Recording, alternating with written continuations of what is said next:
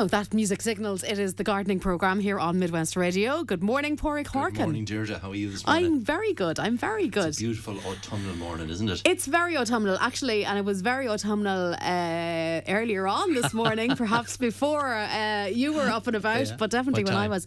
Um, I went out, I left the house at about 10 to 6, and there was actually a bit of frost on There the car this Was there, morning. yeah. Yeah. windscreen, yeah.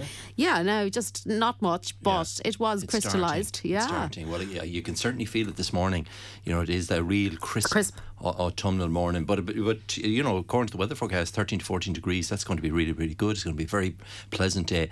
And I and I didn't hear the mention of rain, did I, in the weather forecast? There no. was not a single mention of any level of moisture or participation at all That's on that forecast. Now it is a forecast and not uh, gospel, but Yeah. you know yourself. Yeah, well, it, hopefully thinks, it does sound quite positive. Oh yeah, and, and this is the type of weather now to get out into the garden. I mean, it's been a reasonably dry week, so uh, certainly for for any sort of jobs in the garden, if people want to dig their potatoes or you know start harvesting the fruit or cutting lawns or putting on sulphate of iron, all of those sort of jobs, today would be an ideal day uh, to get those sort of jobs done because the ground has dried up a little bit. Or if you want to plant some new plants, some hedging plants or fruit trees or planting in general, because I think I mentioned that for the last couple of weeks, it's really good planting weather the, the, the roots of plants continue to grow through the winter season. So if you put in some new bulbs or some new hedging plants or roses or whatever, they'll actually start to root over the winter period, and uh, they're in really good condition then for next spring. So uh, use the weather, use the good o- the, the weekend. I know we have a distraction on Sunday. well, there's a bit. Oh, just a minor, A one. minor all, one, yeah, yeah, yeah, yeah, yeah. So do any gardening today, I suppose, is the message. Yeah. But it's certainly a, an ideal day to get back out into the garden. Okay, well, if you have a few jobs, yeah, maybe the earlier part of the, day, of the day, and then you'll have all those jobs done, and you'll be able to really enjoy what is uh, hopefully coming down the line tomorrow afternoon. Now. As you said, there perfect time for that planting and loads of questions about sowing and Okay, seeds and uh, different things like that. So we might get into them straight away, Porrick. First of all, somebody has late raspberries and they're not doing very well. The leaves are going yellow. Well, they're, they're going to start to go go yellow Is it very late for raspberries? I'm No, sure no. is, well, it's uh, there's there's two types of raspberries. You've got the summer fruiting varieties, which fruit kind of late June, July sort of period. But at this time of year, you've got a great variety called Autumn Bliss. Which, as the name suggests, is an autumn variety, and the fruit have been ripening probably from the middle of August, uh, and they're they're they're really kind of going over now. The fruit, fruit should have been picked really at this stage, and once you pick the fruit off autumn raspberries, that's the time to prune them back. So once you take the all the fruit from them, which you should be doing now, uh, because the frost will certainly damage them if, if we do get heavy frost, uh, cut the bush right back to ground level. So within two to three inches of ground level, autumn raspberries are cut back. If you've got the summer varieties, so varieties like Malling Jewel or any of the Malling varieties, which you, you would have picked the fruit in in kind of June, early July, um, you only prune out the stems that fruited this year. So any young stems that are growing, you know, say a foot, 18 inches above ground level on the summer varieties, you leave well enough alone and you just prune out the older ones. So the pruning and trimming back is slightly different, but I would expect all raspberry plants, as the temperature starts getting colder, the leaves will start going yellow the chlorophyll starts to break down and the plants are going into dormancy. And that's now is the time really to be cutting those autumn winter raspberries back. It's a good time to plant raspberries actually and, and fruit in general in the garden. Uh, late September, October is is really the fruiting time and it's the time to put all fruiting plants into the garden, be they apples or blueberries or uh, autumn raspberries or whatever blackcurrants. Okay. Some and you'll find your blackcurrants and gooseberries, the the apple trees, trees in general. Now, once this temperature, once you get those colder temperatures at night time, the sugars start to break down in the leaves. They start to go yellow. And, and that's just nature's way of all the sugars are going back into the plant. They're, Oh, okay, that's yeah. what's happening. That's exactly what's happening. So chlorophyll is breaking down the green Yeah. element. I mean, you know, you might remember from from the school I days do, yeah, a little bit. that in the leaves the, the colours are actually there, but Yeah. the, the chlorophyll masks the the uh, the yellows and the and the, the purples and, and so on of the foliage. And as that chlorophyll, chlorophyll is a sugar. As it breaks down in cooler weather, it returns to the roots of plants, so it's going back down into the stem. So that's what's happening now in all plants. And the colder the weather we get, the, the, sooner the it's going to it's gonna start. So that's going to re- reveal the kind of yellow and, and uh, purple leaves and, and uh, you know the lovely Virginia creepers. That's why Yes. they're There's it's a- colouring yeah. up at this time of And year. And you can really, actually, you can really notice the colouring on just leaves in general and on trees over the last week or so. Yeah, yeah, and that's that's it's just nature's Yeah, time. People, it is things autumn. are going to sleep. Yeah, that's the, that's the natural defences that people ha- or that plants have uh, as they go into the winter. Okay. They're going to sleep. Very. we probably have similar defences ourselves a little bit. Yeah. Now, somebody's verbascum and Yeah. lupins, they're full of flower seeds. Can they save this to sow next year or should they buy new seed? Well, you, you can do a little bit of both. Remember that when you when you when you collect the seed of plants at this time of year. So if you've got a yellow verbascum, which is a lo- lovely plant, um, the mullein is, is the common name for it, and it grows. It's a nice tall, stately plant, uh, and it produces thousands of seed. But if you've got a yellow verbascum. The, if you take the seed off the yellow verbascum, you you won't get yellow seed or yellow flowering plants next year. You'll get some, but there'll be a mixture of different colours. Same with lupins. If you take the, the flowers off a blue lupin, uh, the seed that you collect will be a mixture of different colours because they're cross pollinated from other lupins around. But yes, the answer to the question is now is a great time. Late September is the time to collect seed in general. Uh, and it's just a matter of cutting the stems, putting the, the verbascum flower into a, a brown paper bag, hanging it upside down for maybe three or four weeks indoors in a shed or a garage. The seed will fall to the bottom of the bag.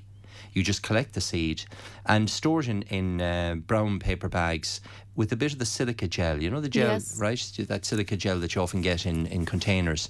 Um, store, put a little bit of that into the container and then store them in uh, sealed containers somewhere in, in the garage and you can sow them then the following spring. Okay. The So- silica no- gel, I think, keeps them it keeps the moisture away exactly. from them. Yeah. It stops them from rotting. It takes any moisture out of the air and, and keeps them uh, really dry. And that's what um, that's what seed in general needs. People often used to store them in. Uh, Cupboards, you know, the hot. uh, What do the hot them? press. Hot press, that's the word. Hot press. In the hot press, because you've got the ideal temperatures for storing seed. Yeah.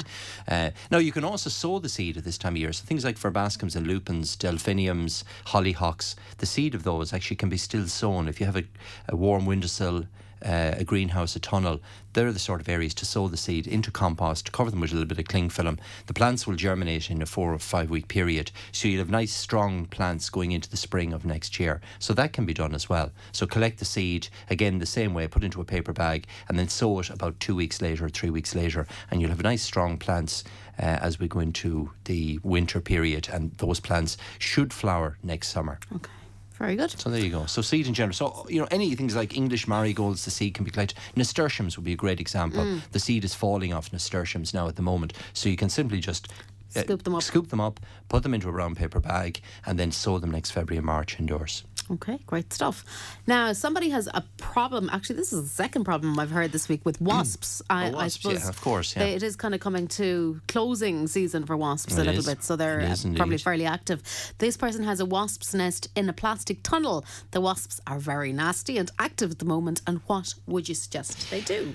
Well, remember with wasps, the the, the entire they, they build a nest, they build a kind of a paper mache nest, generally in a shrub or in a container or, or anywhere really, I suppose. And, and, and tunnel is probably an ideal I know somebody who has them in their attic now as Well, well. there you go. Yeah. Now the thing with, with wasps is they're not like bees in that they, they only the queen survives the winter period. So the the remaining uh, wasps will die naturally. Okay. Okay. So over now, of course, at this time of year, yeah, they're dying off, and of course they're that little bit more aggressive. Yeah. They're attacking things like the food sources are way down, so they're attacking uh, apple trees and any sort of sugary substance they're going. That's why they're coming into people's homes and so on. Hmm. So. There's two things you can do. First thing is just leave it alone. Okay. And what will happen in the next three to four weeks is that the, the wasp themselves will die away. The queen will survive, and that, that starts the next generation next year. And, and generally, they move to a new nest. So, Oh, I was going to say, right. would so she doesn't necessarily stay well, in the nest yeah, that she has if- at the moment. If they're in, in the tunnel and you're not actively gardening and Mm. doing a lot in the tunnel, then I would suggest maybe leave them alone. They're going to die off over the next three or four weeks. If you want to use uh, a, a treatment to get to kill the actual nest, you can use something like Bravado. Or you can use the little smoke canisters, you know, that we talked Yes. about before, the fumigant P. They're a small little canister. You light the top of it, it excretes a smoke, and that smoke has a treatment in it that will kill off any pests, so it'll kill off wasps. And you do that in the evening time. As it's getting dusk, the wasps return to the nest. So if you do it around seven or eight o'clock as it's getting dark, either with the Bravado spray or with the fumigant P a canister, that will kill off the entire nest. So, Okay. but but they are going to die away over the next three to four weeks. So if you can leave them, just leave them Leave alone. them alone and they'll kind they'll- of- they will. They'll go away of their own They accord. They will indeed. Okay, yeah. they're Um, they're beneficial to the garden. Was in their defence.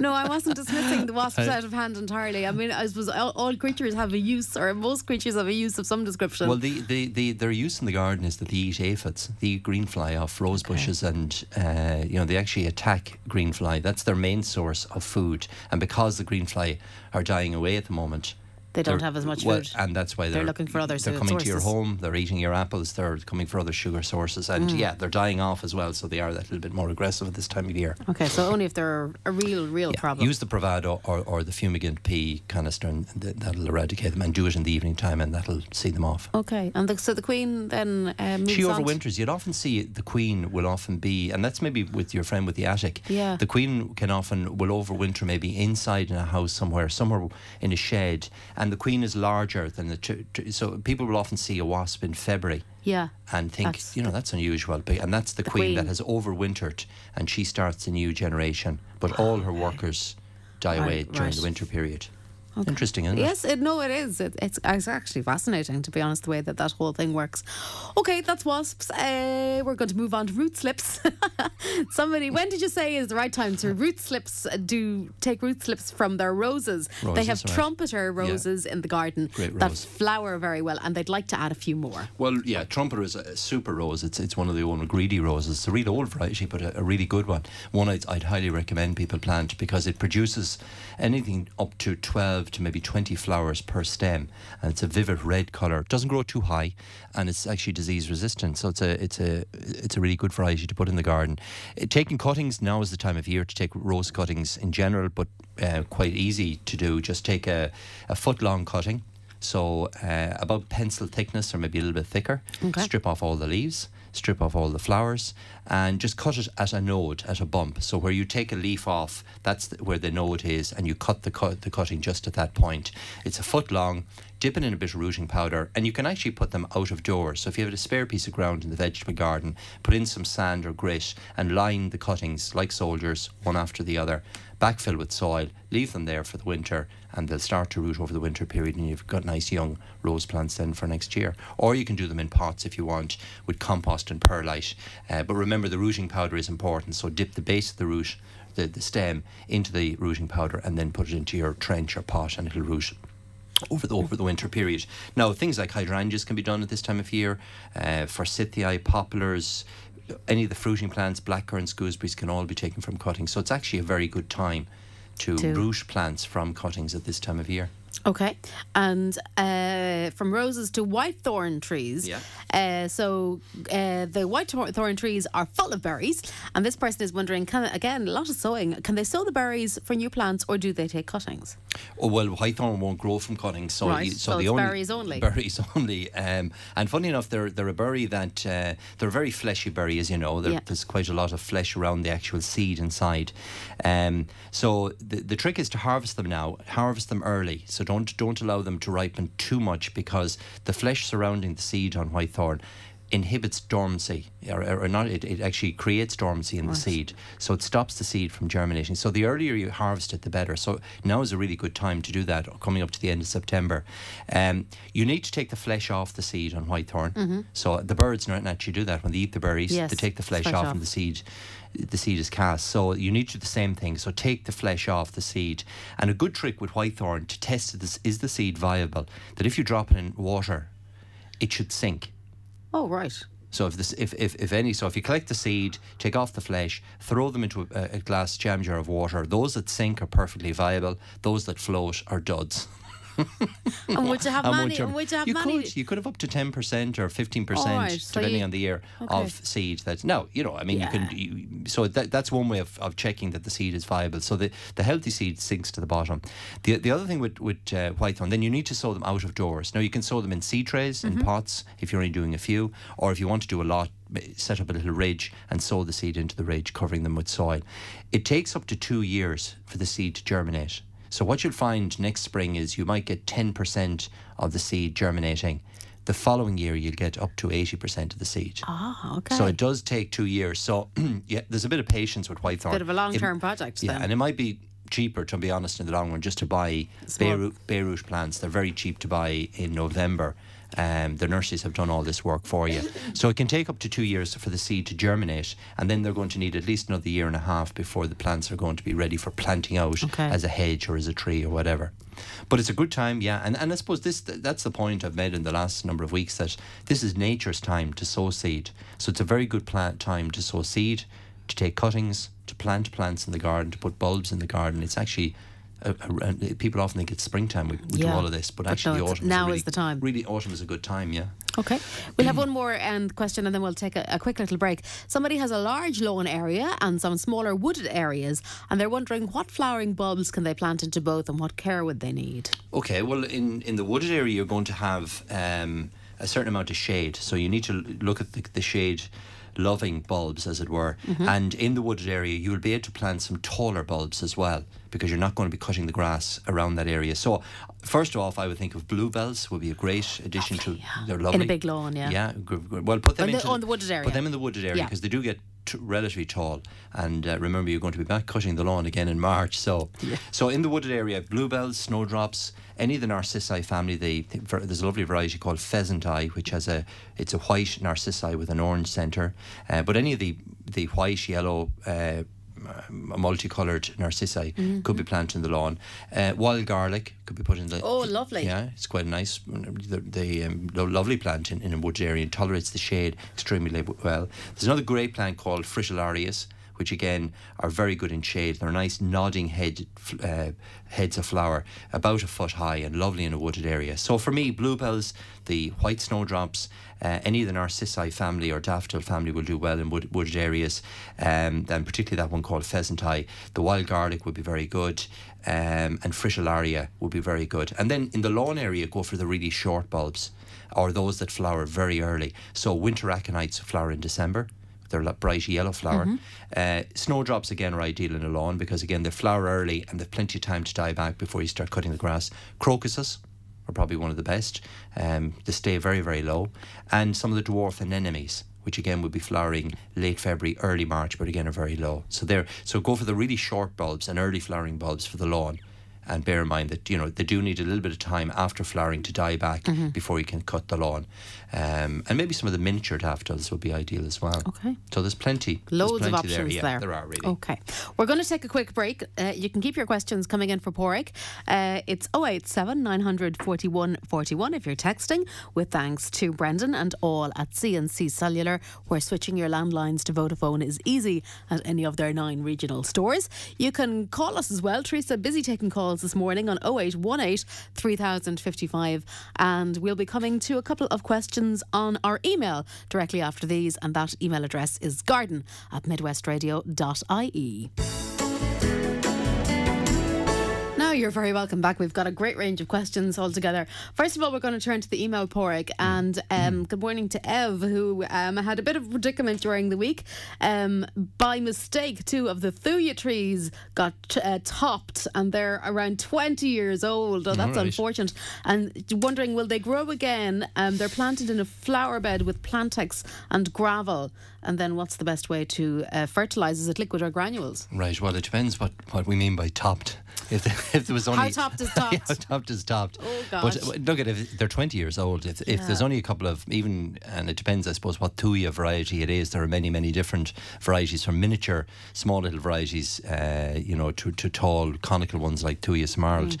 So it really depends on the variety. But if there's only you know six inches a foot taken off the top, then yes, they'll be perfectly okay, Okay. trimming them back. If they're a conical variety, you might lose some of that conical shape because taking the top off is going to encourage a lot of other branches to kind of kick into growth and and uh, uh, you know and, and stretch. So you, it, you the, the bush or the, the thuya may start to fill out a little bit, but you can always trim the sides anyway. But if it's only Uh, up to a foot, two feet of growth on the top of the plant, then it, of course it'll be perfectly fine. It'll regrow again from next spring, hmm. from ne- next April onwards, because conifers have stopped growing now and won't really kick into growth again until April. In terms of the liquid feeding, to be honest, I wouldn't give it anything at this time of year because it is going into dormancy. So uh, leave it well enough alone. Start feeding it then in April of next year. You could use a granulated feed, even though you've got Plantex on the soil. The uh, the granulated feed, like sudden impact, will wash through the the membrane. So you can simply put a handful of sudden impact fertilizer, say in the first week of April of next year, and that'll help the thujas to to kick into growth. Okay. But no, they should be perfectly okay. Okay, well, good luck. Hopefully, they after twenty years it will be a bit of a pity. Yeah. what were they topping?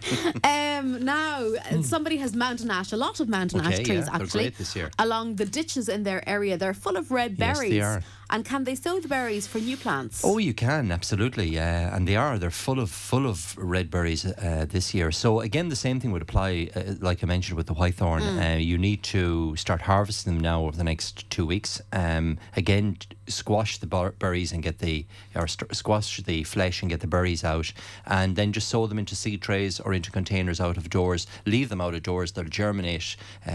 By next to kind of late March, early April, and then you can transplant them where, wherever you want them to grow, kind of by maybe this time next year. Okay. So yeah, mountain ash is very successful from sowing from berries, and it tends to germinate in the first year. So yeah, go out there and start Uh, collecting them. It's not okay, so we wouldn't have the germination period of the the white like we had. No, with the no. whitethorn. Whitethorn can be it can be erratic. It can take up to two years of white thorn.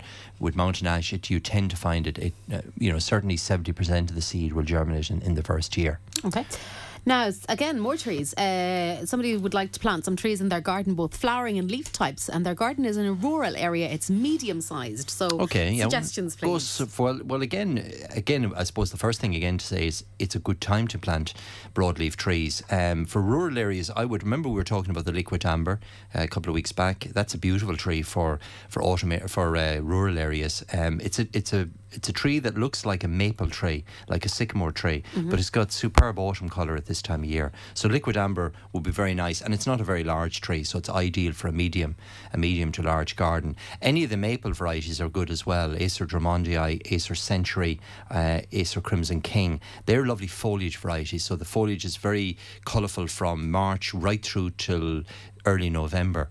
And remember that that leaf trees trees with, with colourful foliage uh, uh, tend to add more colour to the garden than flowering trees because obviously you know you've got a, a nine months period of leaf colour rather than three or four week of, of uh, flower colour.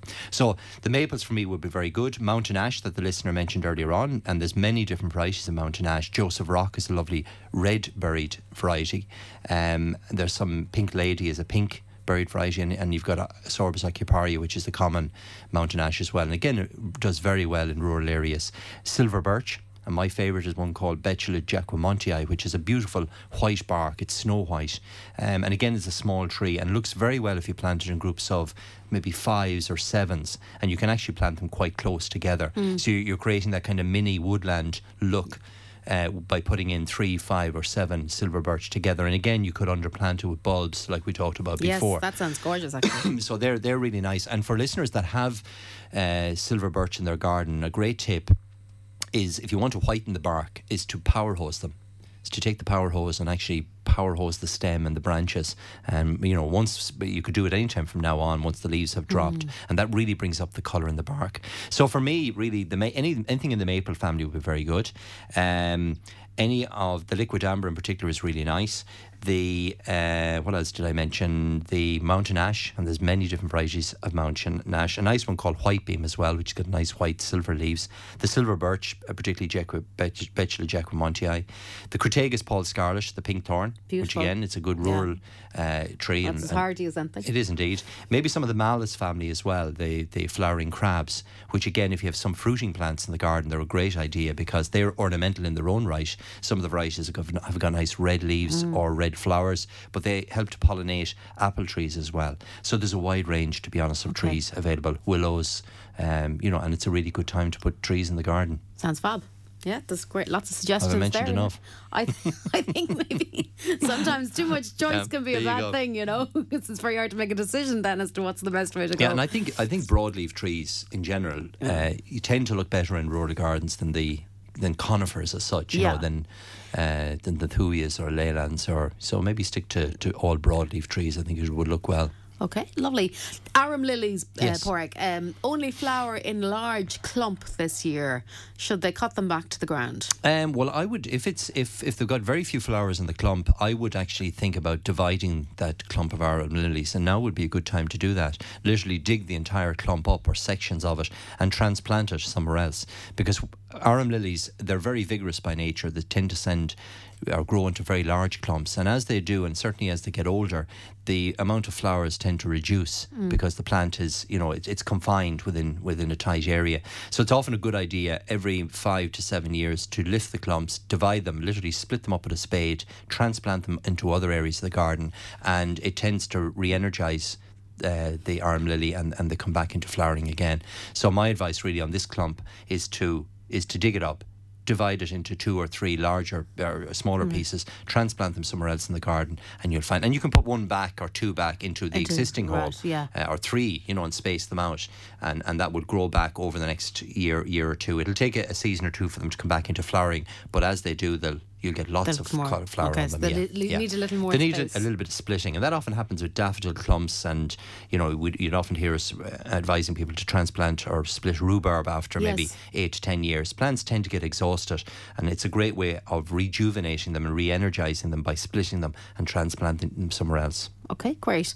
Now, somebody has a lot of green tomatoes on their plants and they want to clear their greenhouse. How do they get the green toms to go red?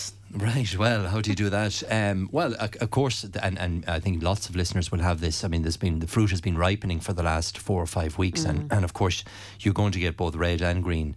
Uh, tomatoes on the on the one plant but uh, to, tur- to turn them to turn them red you simply can a simple way to do it is actually to take the tomatoes off now Yeah. uh, put them in a, a paper bag with a banana Oh, interesting. and what do we find why would you do that Oh, gosh, because the bananas have a lot of potassium in them. Would that have anything to do with that's a good. That's a no. They do, but they give off uh, ethylene gas. Oh, okay. They give off sorry, gas. That was, that's not the chemistry class I took. So they give off this gas, and that gas helps to ripen Oh, okay. other Great. fruit. So if you want to ripen even f- apples, or if you put a banana close to them, it'll actually ripen them quicker, faster, because because of the gas that's given off. And you know, the bananas take you can get that smell, that ripe smell Yes, of bananas. that's kind of sweet smell, Yeah, yeah. Well, that's that's the gas you're that ethylene gas that you're you're uh, you're smelling. So um, so that's one thing you can do. Okay. The second thing you can do with green tomatoes is use them in chutneys. So they, yeah. they're- they are usable. Yeah. You can, you know, don't don't get rid of them. Um, the third thing you can do is actually to take the entire tomato plant. Uh-huh. So pull it up out of the ground, leave the fruit on the, the, the, the plant itself, and take the plant and hang it in your garage. So vine and all. And and they recommend that the, the, the nutrition that's still in the vine, uh, or so they tell me that the tomatoes you buy on the vine, you know, you can buy them now in a container. Well, I know the ones you buy on the vine are more expensive than the Well, ones you and- don't buy on the well, vine. And they say they're they're tastier. Yes, they're left yeah, on the vine. Now, yeah. whether that's true or not, I don't know. But certainly they will ripen on the vine if you take the plant, literally root and all, uh, and, and I mean shake off Mm. the soil. So literally pull it out of the ground, uh, shake off any excessive compost or soil that might be on it, and hang the entire vine with the fruit in the garage. It doesn't matter whether it's dark or bright. The fruit will still ripen. And so over the next three to four weeks, go out every couple of days and you can pick off the tomatoes that are ripening. Okay. So they will ri- still ripen on the vine if you take the vine out of the glass So you, and and, hang it up. and, and that'll allow you to clear up your greenhouse then as well. Exactly. Yeah. And you can start putting in some, and I think that's exactly That's what the the, pro- what that was listener the- well, wants that's to the do. yeah, otherwise I think they probably so want to leave them there. The banana, try that. The banana in the brown in a brown in, bag. in a brown bag. with the tomatoes. With the tomatoes. And, and uh, not in the hot press. not in the hot press, no. I thought that was the answer earlier. No, no, no, not in a hot press. Well, they will ripen anyway. If you take Right. them, if you take them and put them into a tray and put them into a dark cupboard, they'll ripen over a period. The banana helps to ripen them faster. Okay. okay. Very good. There you go. No, that's a good tip. Something new. Yeah. Um, now, somebody spread autumn feed two weeks ago, and there are Okay, good. areas where the grass is brown. They're wondering right. what they have put on too much, Sounds and like will it. the grass grow again? Yeah, I mean, if you can you look at, you can certainly uh, fertilizer by its nature is caustic. It burns. You know, if you get it on, on a Mm. wound or a cut, it'll it'll it'll, it'll scorch. So. Putting it on too heavy certainly will scorch the grass and uh, you get the browning, but that'll grow back again. So, if the patches are very large, you could certainly reseed them if you want, and it's a good time to reseed patches in your lawn. It, the grass will still germinate even with a little bit of frost at night time. Um, but yeah, it, it sounds like you've, you've in, in the autumn feeds, there's actually sulfate, sulfate of iron, and the sulfate of iron is there to help eradicate some of the moss. So when you put on an autumn feed, not only does it green up the lawn and give it a nice colour, it, it kills the moss. But because of the iron there, if you is in in the mix, if you put it on too heavy, you you could burn patches. So try and put the, the autumn lawn feed on as even and light as possible. Ideally, it should go through a spreader, not by hand, just to get a nice even application. And um, yeah, just watch that you're not overdoing it. And and if listeners are putting on sulfate of iron, which they should be doing at this time of year to eradicate lawn moss, moss, yeah. again, be very careful that you don't put it on too heavy. Right. I often, I always recommend that you, you know, always ebb on the side of putting it on a little bit lighter, because you can always go back over it again, rather than putting it on too heavy. And do put it out either through the washing can or sprayer, or else through the um, the spreader. Okay. And we'll be asked how many spoons to. Uh, so you you mix three, Three to tablespoons 10. to ten liters of water, yeah, and just spray that on the sulfate of iron.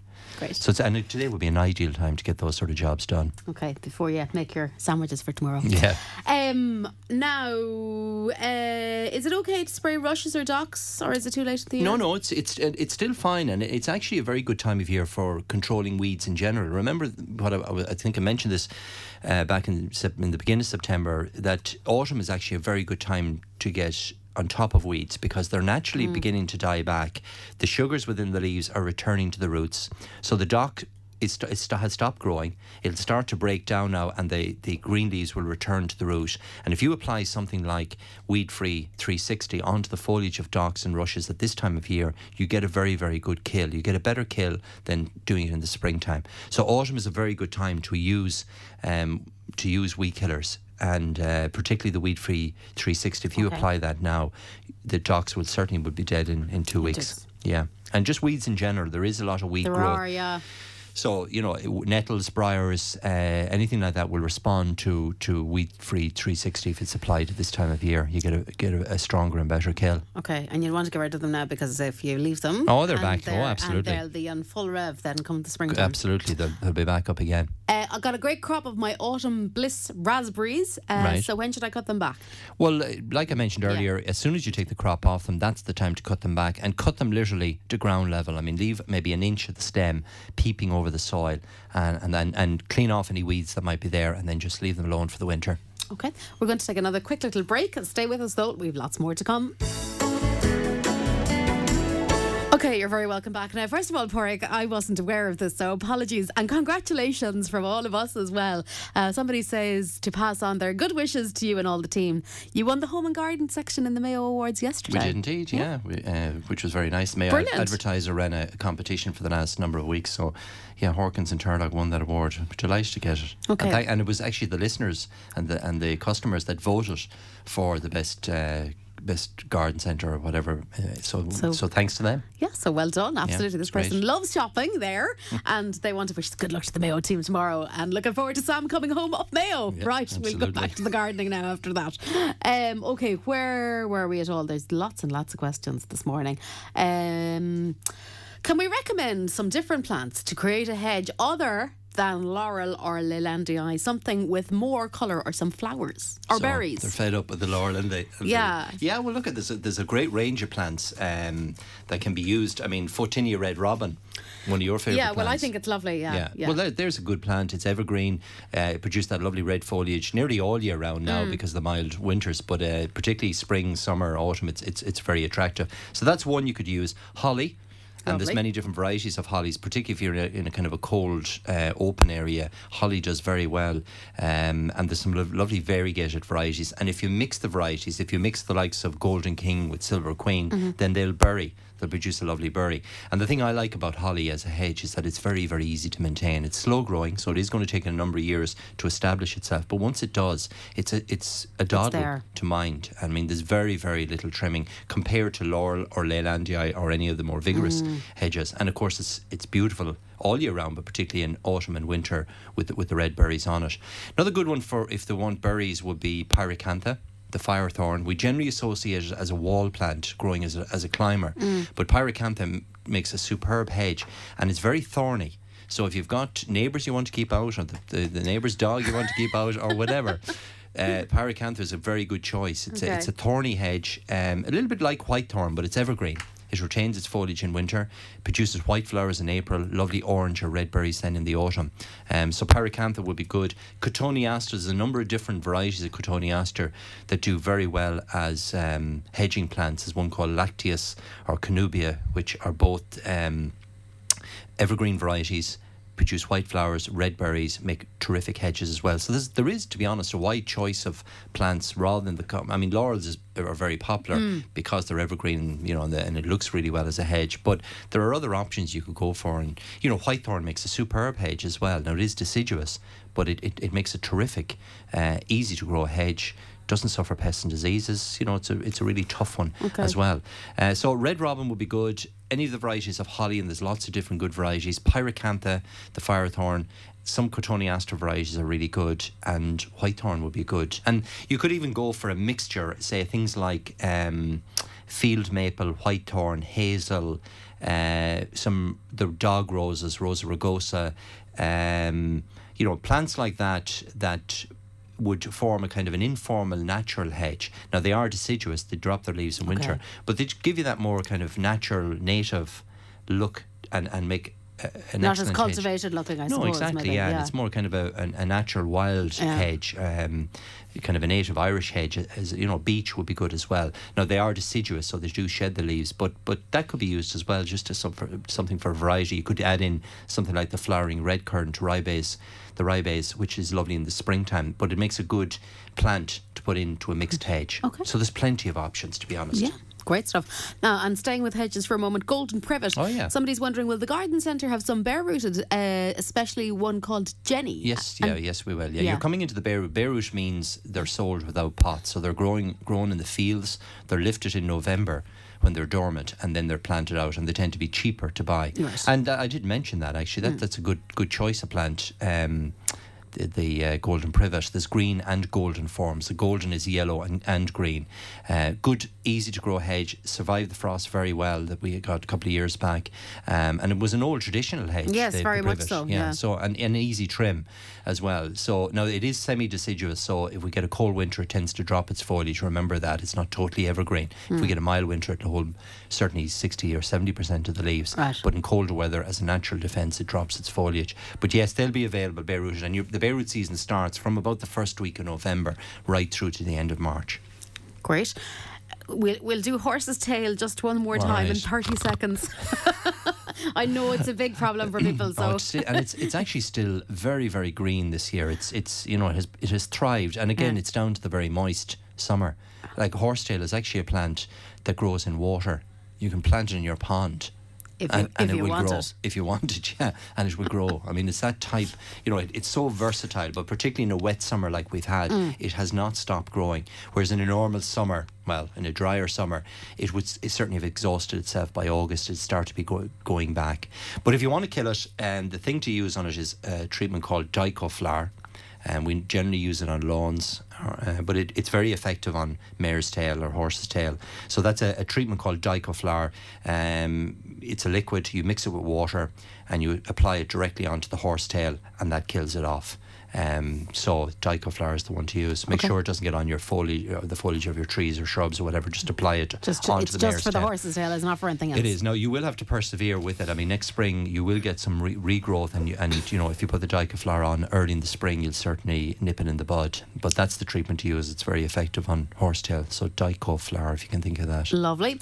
Now, somebody purchased some hyacinth bulbs Great. in Horkans, and right, okay, on the good. packet it says prepared. What does this mean? They want want the bulbs to flower indoors, do they, they get the right ones? Yeah, they did actually. And the, the the difference is prepared and unprepared Mm-hmm. are uh, the prepared varieties are chilled. They're they're fooled into thinking. So in the bulb factory in Yes. Holland, they put them through a chilling process, which fools the bulb into thinking it's gone through the winter. Also, it's going to come out. so you're going to have it'll it'll come into flower sooner. It will. Right. So if you want if you want the Ah. bulbs flowering for Christmas, make sure that you buy prepared hyacinths. So that's they're specifically prepared to flower early. So if you're looking for them to, I've often men- I think I mentioned before about the children maybe at the classrooms. Mm-hmm. gr- Uh, growing prepared hyacinths for Christmas gifts would be an ideal time. So make sure you, you look for prepared varieties. It just means they've gone through this chill, chilling process. They're tricked. They think it's February. And they're They ready think for it's off. yeah, and so if you plant them up, uh, they'll come into flower for Christmas. So they're prepared hyacinths. White, uh, what's the other one? Uh, paper whites are the other ones that you can grow for Christmas as well indoors. They're in the Narcissi family, and they they again you can fool them into thinking it's springtime. Oh, we're, so, we're, we're, we're very mean to the plants. Um, can somebody force garlic to grow? Or gosh, we're forcing everything at the moment. Force garlic to grow earlier, like you mentioned with the rhubarb. They have a greenhouse and they'd like to grow garlic indoors. Is it possible? It is, yeah, and I think we, we grow, garlic will grow. Garlic any- can grow anywhere. anywhere. I've garlic, so if I can grow garlic, anyone There you grow go. garlic. Well, the trick with it is, if you want it earlier, is to is to I mentioned last week when you're planting it, the normal way to plant it is to break up the clump into smaller cloves. So out of each clump, you might get five or six cloves, and you space them up to a foot apart out of doors. Mm. If you want to force them indoors in a tunnel or greenhouse, plant the entire bulb. So don't break it up Right. and plant it about three or four inches deep into the soil or into a pot in the greenhouse. It'll start to grow over the winter period, and you'll certainly have garlic by May or early June of next year. Okay. Now I know we had another garlic question too, and I'm just going to have see can I find it. Yeah, they dug up wild garlic last Oh, yeah. June and they set it in a pot. Can they plant it in a field now? They can, but remember that they're, they're the ramsons, the wild garlic, and uh, it's the plant I mentioned for you know planting in a woodland area. Remember that they spread very, very rapidly. Uh, both by seeds and by any kind of spreading of the bulbs. So make sure that you put them in an area where you can afford to allow them to, to run riot, because that's what they'll do over a number of years. They will spread and they'll cover the area. Um, it's an edible plant. Do you, Oh, do you it know is, that? yeah. Oh, the yeah. wild, yeah, Yeah. yeah. So both the leaves and the bulbs are edible, but um, but yeah, it- you know, you can plant it out anywhere in the garden. It grows very well in shaded areas under the canopy, say of trees, and um, but do be careful that it doesn't take Get over. out of yeah. you know. I have seen it in woodland areas, Yeah. and I mean, and you know, when you go out into the wild like that, and that you come up, particularly in the summertime or in the earlier part of the summer, there can be that you know that massive, fabulous garlic uh, Yeah. smell hits you. Not pungent, but just re- really lovely. Um, and but I've seen it, and it ha- it is it, there's nothing else going on except garlic. Yeah, that's it. It tends Yeah. to take over. Yeah. So Yeah. put it in an area that you can afford to allow it to spread. Okay. That's, I suppose, the piece of advice. Right, is putting lime on the lawn any time now of any benefit to it? It's not a good idea. Okay. Lime, lime. I know people, you know, farmers will say, yeah, they put the lime on. Of course they do. But grass, gra- the species of grass that we use in lawns like an acidic soil. They like a slightly acid soil. Um, so unless your soil was extremely boggy or, or extremely acid, then yes, you could put a lime treatment on. But for for normal lawns, lime is not used. It, it, it just brings up the, the pH level too high and the grass starts to struggle. So, and, and to be honest, it, putting on things like sulfate of iron actually helps to keep the soil acidic. Uh, so, no, lime is not normally used on lawns unless the lawn is, is in a very boggy, peaty natured soil where the where the Where uh, there's the, too much acid in too it. much acid in it and you just want to kind of sweeten up the soil. But no, it's not normally used on lawns. They're, I'm probably guessing that they may have moss in the lawn and they think the lime is the solution to that. You're better off using the sulphate of iron, to be honest. Okay. Mixed up in water and Is just it- apply it. Is it is it too late to sow a lawn?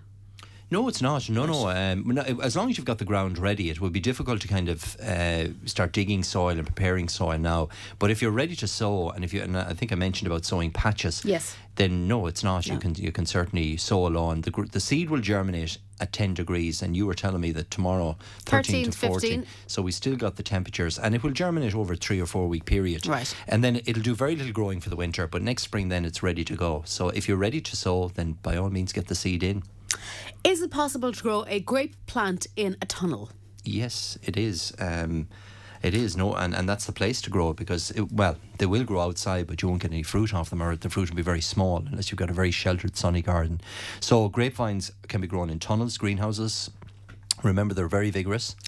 So train them up the uh, up the bars of the tunnel, so up the ridge bar, up the roof of the bar, and train it out on the side bars. So keep it tidy and keep it maintained because it'll put on anything up to ten or fifteen feet of growth per year. So it's very vig- vigorous. But a good time to plant them. They won't fruit for about two or three years.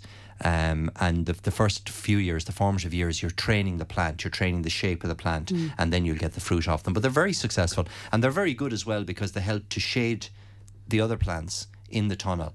So they act as a kind of a, a canopy of foliage that just dilutes the light um, and, and, and stops kind of scorching of other plants during the, the summer months. So grapevine, yeah. Things like peaches you could grow in the greenhouse as well, or nectarines. Uh, any of those are ideal for a glasshouse or greenhouse. I always think they're terribly exotic. You know that you need an They're so awful. no, they're so easy to grow. Really? Actually, peaches, nectarines, they're absolutely a doddle, and they're actually very attractive. They're uh, in the cherry family, in the in the prunus family, so they've lovely pink flowers in the springtime. The only thing you have to do is ha- is pollinate them. Okay. I was going to say get the rabbit's tail, but get a paintbrush and Yeah. just you know, and that's all you got to do. That they're actually very Yeah. very easy to grow. I love peaches. They're one of my favorite fruits. Yeah. Um. Now, sorry. Let me just go back here for a second. Uh. Sorry. Uh. Sorry, now, Pork. Um. Somebody is wondering about. We talked about cuttings from uh, the old red robin. Well, it's- it's sorry. a- now my little. No, I is- did, we might have mentioned that. I mean, like it is a good time actually to take cuttings from red robin or things like hydrangeas Mm. or you know any any of the kind of woody plants, roses. Any of those can be taken from cuttings at this time of year, and right up till mid-November, and the end of November, you can be taking cuttings from plants. How do you kill bamboo? How do you? Well, I mean, if you want to get rid of it, um, remember, I think we had a question last week about it spreading, and it does spread by underground stems. The way you can you can simply put on something like um, any systemic weed killer will control bamboo. So uh, the weed free, weed free 360 would be ideal. Apply it at this time of year, and you get a very good kill on bamboo. Lovely. Uh, somebody has a poplar tree grown from a slip five years ago, but it's in the wrong position. Can they move it, and when should they do this? Yeah, no problem yeah. whatsoever. There's not a risk that they'll lose it. That's no, what they're no, afraid no, of. no, no, no. Um, if it's the variegated poplar, the one that's grown for the, the, the foliage colour, the leaf colour, where it changes from white, from pink to white to, to kind of a mottled colour, my advice would be to cut it back. You know, give it a good hard trimming back, dig it up and transplant it. And actually, the pieces you take off the plant, you can put them in as, as cuttings if you wish, wish as well. But there's no problem transplanting poplar. They are surface rooting, mm. which means the roots stay very close to the surface. So be careful when you're replanting it, not to not to put it down too deeply. Now, I wouldn't move it just yet. I'd leave it till about the middle of October. Leave it another month. Okay. Wait for the leaves to go off the plant, and that's your signal to dig it up, cut it back, and then transplant it. And uh, it'll it'll root no problem whatsoever. Poplars move very easily, and it's a good actually time if people in general want to be moving plants. You know, if they're- they're not happy with a, a shrub and they want to transplant it. Anytime from October through till March is the ideal time to start. Once the plants have dropped their foliage, or if they're evergreen plants, once they become dormant, which is about the middle of October, you can start transplanting and moving plants around. Okay. Somebody has cabbage that has been eaten with caterpillar. What will kill it safely? Um, bug bug clear. Um, you can get the bug gun and just simply apply it on, uh, and the cabbage can be at the following day. So bu- the uh, bug clear will actually get rid of that. Okay. It's Would very you- late, isn't it, for caterpillars? But I suppose that Well, so it's it's been, been such a mild, mild, yeah. it's been such a mild autumn. but I guess if we have a few nights with a bit of frost, Oh, you will get see them, them yeah, off. yeah, and and green fly and all that can still be knocking bits of it can be knocking around. Okay. Uh, what uh, would you know? What's eating the leaves of rhododendrons? Well, a couple of things can eat them. Um, in probably the most uh, the most common pest is the vine weevil, which each eats notches out of the leaves. So you get this kind of characteristic U-shaped notch or munch gone out of the leaf. So it's it's vine weevil, and actually the the, the young of vine weevil can attack the roots of rhododendron as well. Um, again, if you use uh, would actually be a good treatment to put on the rhododendrons, and, and that'll kill off a whole wild spectrum of of um, foliage pests. But it sounds like vine weevil in this in this instance, so. Provado will actually just spray it on in the evening time, and um, that will get rid of the pest straight away. Okay. And last question: What's the difference between rowan and mountain ash? Well, there isn't. is there- uh, no, are the same- amount- the same yeah, thing? Yeah, the, the, that's the common name. They're both sor- in the sorbus family. uh, mountain ash. But there are many different varieties of them. The, the common one you're seeing at the moment is the uh, Sorbus aucuparia, the lovely one with the, the red berries, which we commonly called we call it the rowan or, or, mountain ash. But there are lovely, some other really good varieties like Joseph Rock, Filmariana, um, you know, many, many Yeah. good varieties that you can go for with different coloured berries, and they're equally as hardy as the common rowan tree. Okay. I'm afraid we have to leave Is it there. it? For, yeah, for this morning. But You la- going to the match? Uh, no, I, am not a fortunate person that would have a ticket, uh, and I think I'd have to give it up for uh, to a Mayo else. person Yeah. if I did have one. right. But I will be watching the match and we'll be waving everybody as they're uh, spinning spinning through Roscommon anyway tomorrow Okay. on the way. Yeah, so, So, that's it till next that's Saturday. it until next Saturday. next Saturday morning. Okay. All right. Thanks indeed. Deirdre. Good morning to you.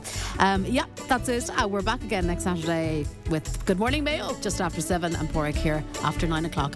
Until then, have yourselves a fantastic weekend. Good morning to you. Michael Neary up live from Ballinrobe after the news at 10.